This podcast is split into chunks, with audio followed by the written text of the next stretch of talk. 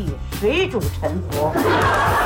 你们你们你们，你们不说谁说？你们不管谁管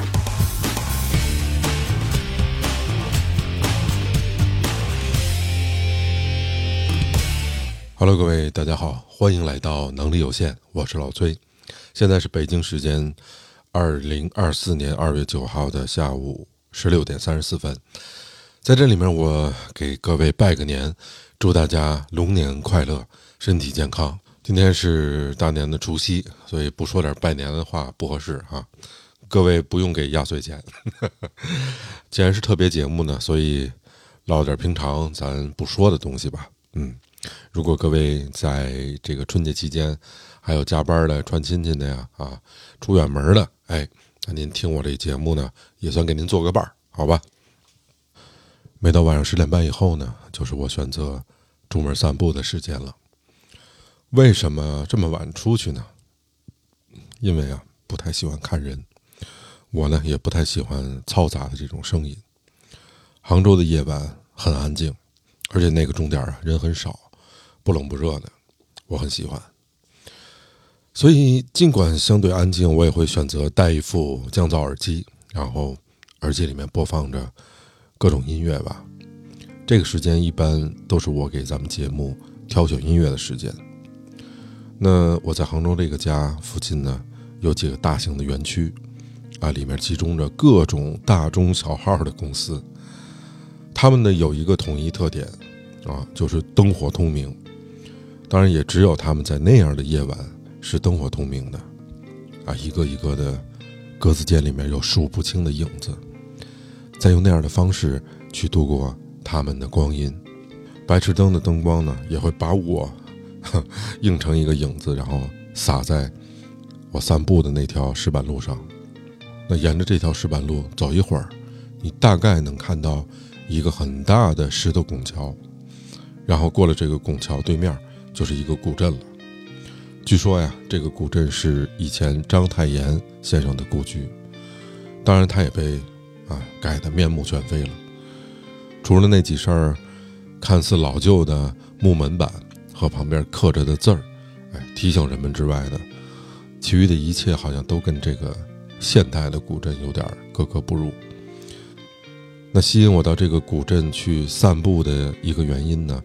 是我总能远远的听到有一个人在那弹琴唱歌，可是我每每走到那跟前儿，都看到了只有一把琴和一个麦克风，哎，摆在那儿，人却没了踪影。杭州啊，总是阴晴不定的，走着走着就可能下起了小雨，所以散步的时候，我总穿一件可以挡雨的风衣出门，然后漫无目的的就这么溜达啊，也没有固定的路线。有的时候会走几个小时，然后走累了，就近买瓶水，啊，找个地儿坐会儿，然后继续走。所以我觉得没有人比我了解夜晚，也没有人比我熟悉钱塘的星星了。有一次我散步回来，看了一眼表，哎呦，已经凌晨一点半了。走到离住所比较近的一个社区门口的时候，我忽然看见，哎，路边上有一只大狗。那走近了看，是一只金毛，被拴在门口的一个电线杆子上。那只狗个头挺大，但是看样子它还是一只小狗，啊，最多也就一岁吧，很干净，特别可爱。看见我就在那使劲儿的摇尾巴，然后嘴里发出那种委屈的声音。哎，我瞬间就不知道应该怎么办好了，因为它真的不太像是被人遗弃的啊那种流浪狗。但问题是凌晨一点多了，你又怎么解释说我看到的这一切呢？让我想起在北京的那个家呀，因为离学校比较近，在小区里面呢就有邻居捡到过被遗弃的这种宠物，后来听说是有学生放在这儿的，嗯，我是厌恶极了这种人，但问题是我眼前的这一切应该怎么处理啊？我想给他买点吃的哈，可是这钟点儿也没有商店开门了，天还下着雨。我左右看看，大街上空无一人，我就想，哎，我陪你半个小时啊，如果要没人找你的话，那就是咱俩的一个缘分吧。就这样，在杭州的夜里，在那条湿漉漉的街上，一个人，一条狗，我们就大眼瞪小眼，吧嗒吧嗒的互相看了二十多分钟。我瞧着他挺委屈，他瞧着我更委屈。离我们待的地方不远，是这个小区的大门，有这个进车出车的通道。然后大门旁边呢是一个保安的屋子。二十多分钟过去了，我走过去就问了一下那个保安，因为在他的那个位置啊是能看见哎这条狗的，里面也有人值班。我说您知道这狗是怎么回事吗？那保安师傅跟我说呀，他说他看见。哎，有一男一女给这狗拴在那儿，然后走了。我说走多长时间了呀？他说他刚走就看见你你来了，就说我就看见你过去了。但那俩人呢？哎，可能是这小区的住户。我说那为什么给他搁那儿了呀？他说那我就不知道了，反正之前就有过，然后大概过一会儿就回来了。这会儿就转头啊，看那个。很可爱的那个小金毛，一个人被拴在这个路灯杆子上面，昏黄的灯光把他身边的那一小圈儿照得亮亮的。你透过这个灯光，你能看到小雨淋在那只狗的身上，然后那只狗呢就一直这么蹲着，去看着，看着那两个人哎离去的那个方向。我就在那刻，我真的觉得这人啊。真他妈不如狗！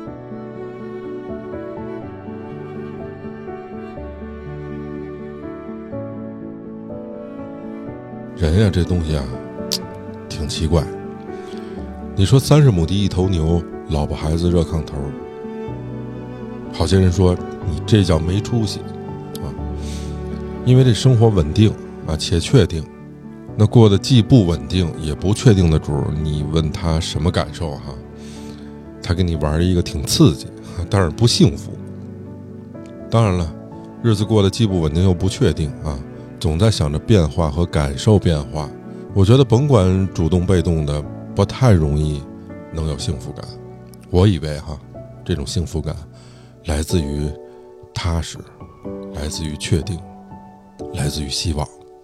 所以大家总是在不变中寻找变化，在变化中寻找着不变。可能大家共同的认识是，啊，钱不变，哎，所以哪哪都在聊钱，啊，用现在的词儿叫聊搞钱啊。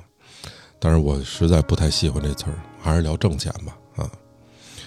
钱是一个你在社会中体现价值的客观反应，它相对公平。几天前呢，我有一个前同事哈找我聊天儿，呃，当时我们找了一咖啡厅，还进去，人还挺多。我直观的感受哈，就是这一屋子人聊的话题全是他妈钱，怎么挣钱，为啥挣不到钱，诸如此类的。然后我问了我那个小同事俩问题，我说你多挣钱的目的是什么呀？你要干嘛呀？啊，他想了一会儿，说这这能给我带来安全感。后来我又问他。那能给你带来幸福感吗？不知道是因为，呃，没考虑过这个问题呢，还是说已经忘了生活里的幸福感是什么了？我们俩在对话的过程中，我脑子有时候有点溜号。我想起我看过的一个访谈，哎，是一国人哈，在国外问一个外国姑娘，他说：“你现在的工资是五 K，哎。”我让你九九六，我给你加到十 K，你乐意不乐意？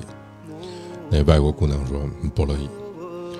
他说：“那我给你加到十五 K 呢？”那外国姑娘依然拒绝了。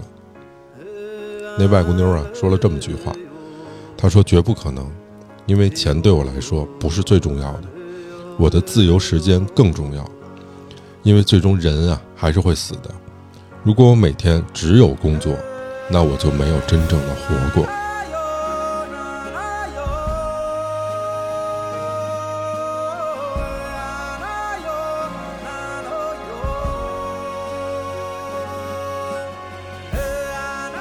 二三年上半年啊，我没更新能力有限的节目，因为我找不到其中的乐趣。我觉得一旦初心不在了，那就是该说再见的时候了。啊，节目播放量也不大，我觉得也没什么人听，就这样吧。我那会儿白天啊，常常拿本书跑到附近的这个农村的稻田旁边，嗯，一坐就是一天。假装的想去思考点什么，但是脑子里面是空的，空空的。偶尔能够闪回的那种一个一个的片段或者画面，也都是割裂的。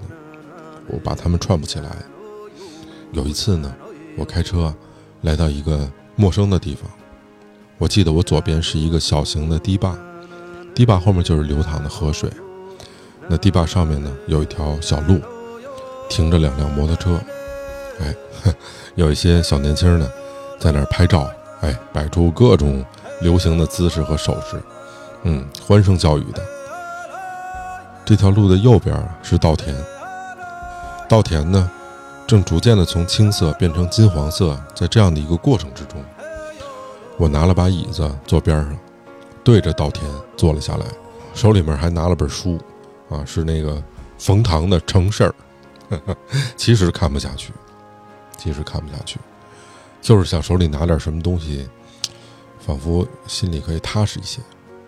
然后过了一小会儿，从我旁边路过的一个农民大姐哈，要下地干活，她盯着我看了一会儿，眼神里面充满疑惑，但是脸上没有表情。我的潜意识解读出来的语言就是这孙子看着丫就成不了事儿。嗯，出乎我意外的是哈。这半年中，陆续我接到了很多知音们的关心和问候，给那时候的我一个巨大的温暖或者鼓舞吧，我觉得特别好。在我们彼此需要的时候，能够相互的陪伴，走在一起。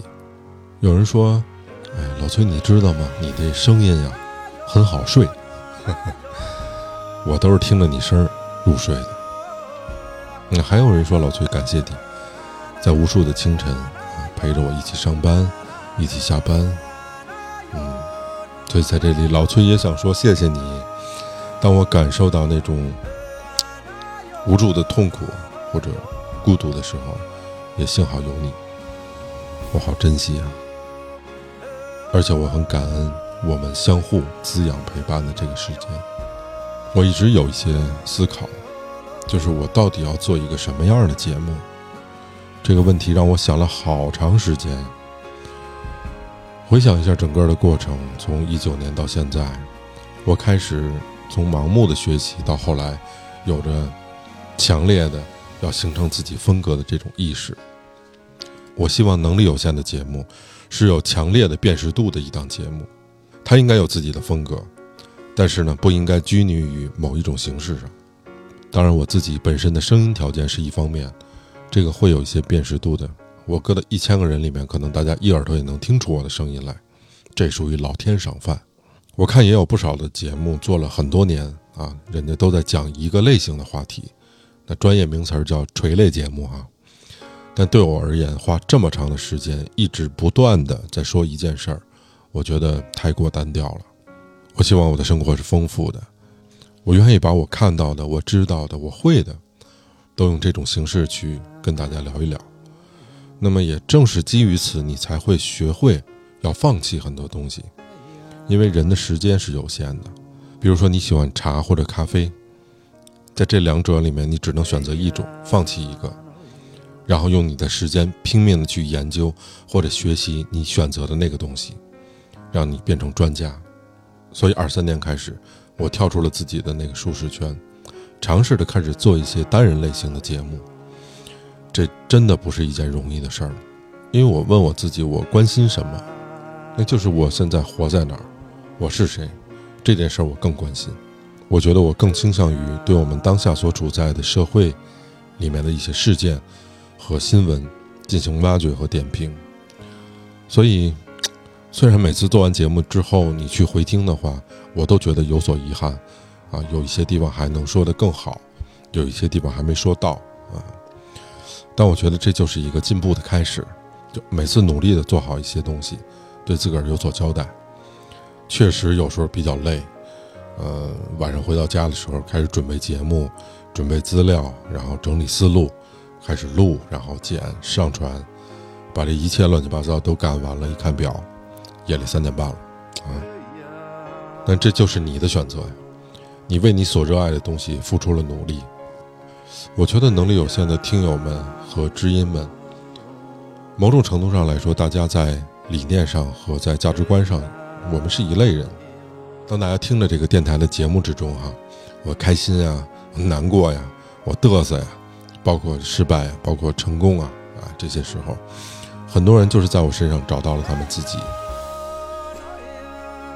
我经常听大家跟我说，说老崔，你你就是我嘴替，哈，诸如此类的这种表达。也有些人想自己做一个节目，但是由于机缘巧合没有做成，或者条件不具备。所以大家喜欢我做的内容，我们骨子里面是一类人。我从来不敢称呼啊大家什么粉丝诸如此类的。如果一定要说粉丝的话，我觉得应该是某种理念、某种价值观、某种生活态度的粉丝。很多的这种社会类的话题哈，我会输出一些我的看法和观点。你输出了这种看法和观点，就总会有一些人在留言里面去攻击你啊，去谩骂你。起初我就觉得很不解啊，就我的观点跟你不一致，你就得骂我呀。我我跟谁也没有什么杀父之仇啊，没有什么夺妻之恨的，骂的这么难听，我说这疯了吧这人。后来我对他们就逐渐产生了好奇，我我就会逗逗他们呀，溜溜他们呀，对。而且他逗你还不能还嘴儿，啊，你你还嘴儿逗他们，他们说：“操，你还破防了，破防了。”我记得有一个特别逗哈，在一期节目里面哈，哪期我忘了，可能是跟日本有关系的吧，啊，留言跟我说，我爷爷就参加过二战，临死之前把我和我爸叫到床前说：“一定得打日本呢。”我看完之后，我我确实破防了，操！算一算，我说他爷爷得一百大几了，我估计。我说你爷爷临死之前还操心这事儿呢。我说你跟你爸真让你爷爷不放心，不懂事儿。哎，后来我发现，所有给这帮人的回复，哪怕是骂他们，对他们来说都是一种正反馈。然后我也意识到，啊，就你信息传递的这个东西，和公众耳朵里面听到的东西。和真相，根本就是三件事儿，就是三件不同的事儿。有时候我看留言，我都觉得莫名其妙。我说你他妈知道什么呀？你就跟这儿逼逼，你怎么知道你知道的是真相呢？天哪！所以很多时候，你如果不想被别人利用，做别人的一颗子弹的话，你就得冲破这个信息茧房，因为你抛开被人引导的那个情绪。用逻辑稍微分析一下，你就发现好多事儿从逻辑上它根本就不成立。所以那些给我造谣的啊、泼脏水的、谩骂的，想通过这种方式伤害我的人，你们以为能伤害到我，其实你们根本伤害不到我。啊，不过我在这里面也想给你们做一些正反馈哈。每当我在疲惫或者想偷懒的时候，我想起有你们，我都会打起精神来，然后做我该做的事情。再给你们一些正反馈哈，四个字儿，去你妈的！下面跟大家汇报一下成绩啊，二三年复更以后呢，总共更新了七十期节目。复更以后呢，这段时间，小宇宙关注咱们电台节目的人数是过去三年的总和，荔枝订阅了咱们节目的人数也是过去三年的总和，每个平台数据都非常好。啊，小宇宙和荔枝呢也分别给了一些荣誉。能力有限电台呢获得荔枝呢年度最具品质播客节目的荣誉。小宇宙呢也给我颁发了一个，呃，订阅量破两万的一个纪念奖杯。我想说，感谢自己，老崔真棒，掌声鼓励。因为我心里面总是有一个小小的愿望没能实现，嗯，我想开个演唱会。下面来的人都得是我亲爱的啊听友们、知音们，然后台上表演的艺术家呢，都是能力有限电台采访过的歌手，还有乐队，我们一起把酒言欢，我们一起纵情的歌唱，享受这个属于咱们自个儿的节日。我还就得为这个梦想加油。不被嘲笑的梦想是不值得被实现的。有大家的支持呢，我就有这个底气。我觉得终有一天我会实现我的梦想。我也相信啊，即便我们没有翅膀，我们通过自己的努力，也一定可以自由的飞翔。那今天呢，是除夕的日子，龙年，在这里面，我再祝各位亲爱的知音们、亲爱的听友们，你们健康快乐。新的一年，咱们大家伙一块加油，好吧？谢谢你们。